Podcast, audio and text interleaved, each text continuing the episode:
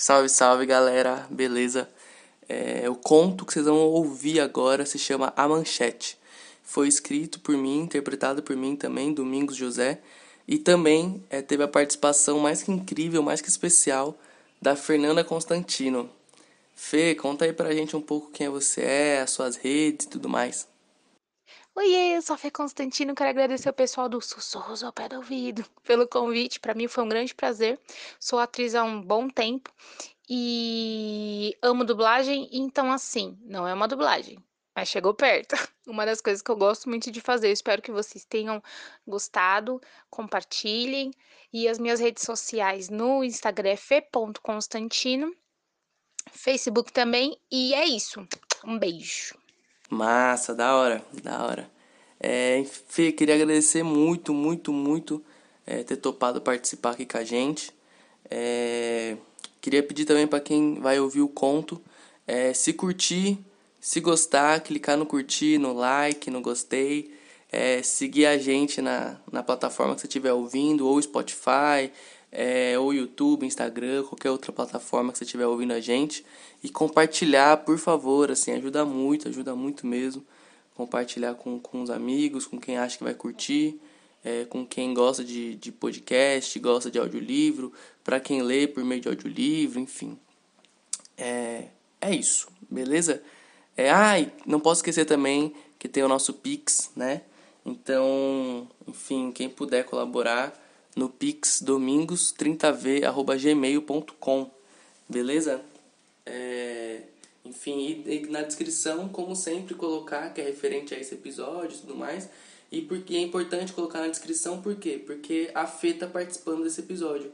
Então, todo o valor que eu receber sobre este episódio, eu vou compartilhar com ela. Beleza? É nóis, galera. É, espero que vocês gostem. E bom audiolivro, bom conto para nós. Beleza? Até!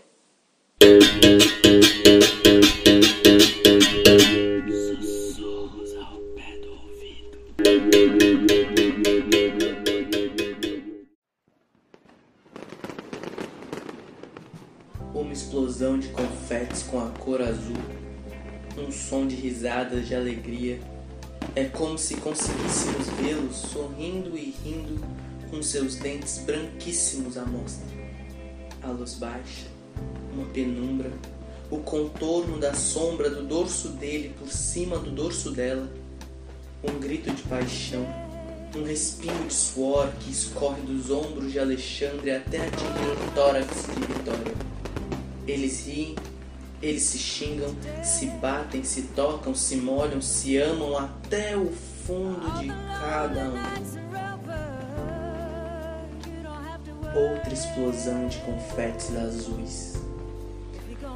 As respirações ficam mais lentas enquanto os olhos dos dois amantes querem explodir para fora. Os braços de Alexandre percorrem a silhueta lambuzada de Vitória, enquanto ela vagarosamente fecha seus olhos e aproveita a sensação sensação que é igual a de quando passamos o antebraço na tela da televisão. Começam-se as cócegas da barba rala de Alexandre recém-raspada, mas que já crescem rápido por conta de seus 39 anos. A barriga jovem de Vitória grita na medida exata entre prazer e desespero, pedindo para que ele pare antes que ela urine nos lençóis brancos de cetim da casa dele. Alexandre diz que desde o momento que estendeu aqueles panos em sua cama, em sua mente, passava o roteiro do que aconteceria em cima deles esta noite.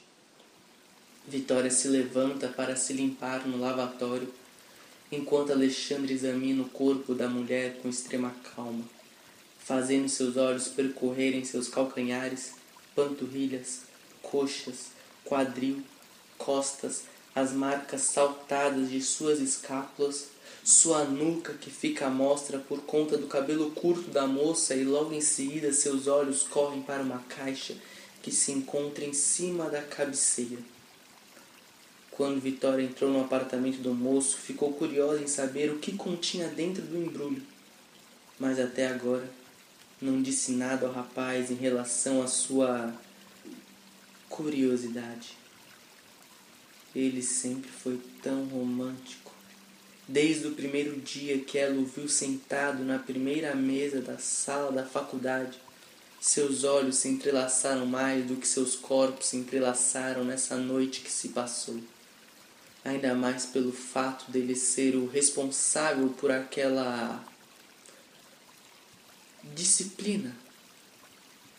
Como ele mesmo gosta de chamar aquela disciplina, aquela mal bendita disciplina daquele mal bendito curso, daquela mal bendita faculdade que Vitória havia entrado fazia aproximadamente um ano. Quando ela volta para a cama, ele sorrateiro, como sempre, a encara de forma similar que a encara nas aulas. Aqui você pode me olhar assim. Lá fora, principalmente nas aulas, não. Mas ele apenas sorriu, mordendo os lábios e respondeu: Vem cá. Dizem que o sol só nasce nas noites em que a lua se cansa de brilhar. Aquela sexta-feira era uma sexta-feira 13 de lua cheia enquanto gemiam e deslizavam seus corpos um no corpo do outro como se fossem patins, patins de patinação de gelo. Luiz Felipe, o gato branco e cinza de Alexandre, em cima da cabeceira e em direção ao casal, Mia e eriça os pelos de suas costas. Ela agora está deitada na cama, de barriga para cima, e ele em pé, no chão, segurando as pernas abertas da garota. Amor, amor, te amo. Feche os olhos para mim.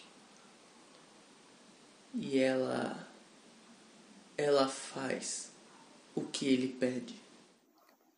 O apartamento é o mesmo e Vitória está deitada em cima das mesmas mortalhas de cetim de três dias atrás.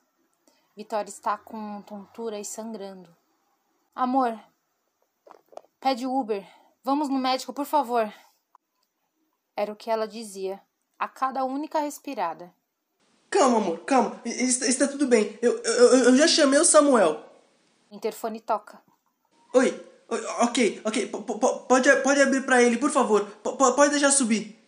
Quando outro homem chega no apartamento, faz todo o tratamento necessário para parar o sangramento e tonturas da moça. Fraca, ela adormece aos poucos e fica com as pálpebras semicerradas e com os ouvidos extremamente abertos. É, é, ela, ela, ela vai ficar bem? Relaxa. Não foi nada além do que eu já esperava. Já cuidei desse tipo de coisa milhares de vezes. Eu falei que você ia se assustar, mas fica tranquilo. Foi melhor assim, porque agora qualquer dúvida, qualquer insegurança que você tinha em relação a ela estar grávida ou não, acabou. Mas, mas, mas, mas, mas quanto, tempo, quanto tempo ela vai ficar assim? E, e, e eu, eu, eu, não devia, eu, eu não devia ter feito isso. Eu já te falei, relaxa, porra! E no máximo três, quatro dias, ela já tá melhor. Talvez sangre um pouquinho entre hoje e amanhã, mas nada comparado com o estado que ela estava antes de eu chegar aqui. Alexandre está com uma cara pálida. Está mais branco do que já é no dia a dia. Chama Samuel. Ei, é sério. Meu pai fazia isso direto com a minha mãe. Real. Não vai dar em nada. Não vai dar nenhum problema. Eu sei o que eu tô fazendo, tá bom? Mas me diz aí, para melhorar essa sua essa sua cara. Foi gostoso, não foi? Essa coisa de camisinha é uma furada. É só para segurar a gente, sabe? Herói de verdade. Não usa capa não. Ele dá uma longa risada. Alexandre e seu amigo ficam horas e horas conversando esperando Vitória acordar. conversam sobre diversos assuntos e sempre que Alexandre olha para o corpo da mulher em cima da sua cama, faz um ar de arrependido, o amigo lembra. Relaxa! Assim é melhor.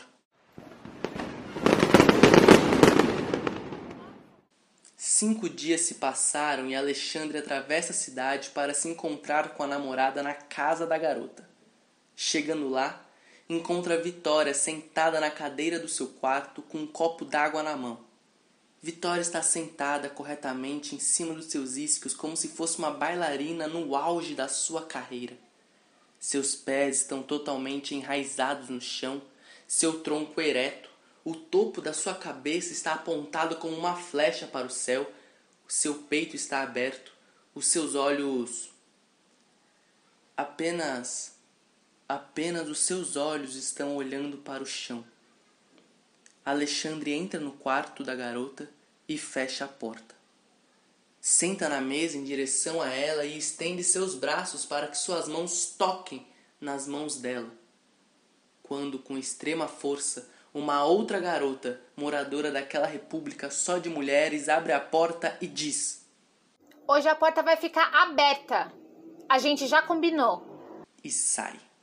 Alexandre. Alexandre. Diz Vitória com a voz um pouco trêmula, mas audível. Alexandre, o que você fez comigo? Oi? Amor? É, como assim? Eu não entendi. O que houve? Você sabe, Alexandre. Naquele dia. Naquele dia que eu passei mal no seu apartamento o que, que eu tinha? Por que, que você não me levou no médico? E por que você chamou Samuel? É, é, é, amor, você, você estava sangrando. É, e, bom, você, você sabe, você estava com, com um sangramento muito forte na sua, na sua, na sua vagina, né? Você estava você tava fraca, então eu, eu pensei, eu vou chamar o Samuca. Ele, ele, ele já vai ter o diploma de especialização é, é, em ginecologia, é, não é mesmo? Ele, ele, ele vai ser um, gine, um, um, ginecologista daqui a alguns anos, não é? é? Enfim, ele estuda, né? Ele estuda, enfim, você sabe, achei que, achei que, que, ele, ia, que ele ia poder ajudar a gente. Alexandre, me conta exatamente o que aconteceu. Nessa hora, uma outra garota que mora com Vitória naquela república entra no quarto e abre uma cadeira branca velha, de ferro, e senta encarando o rapaz.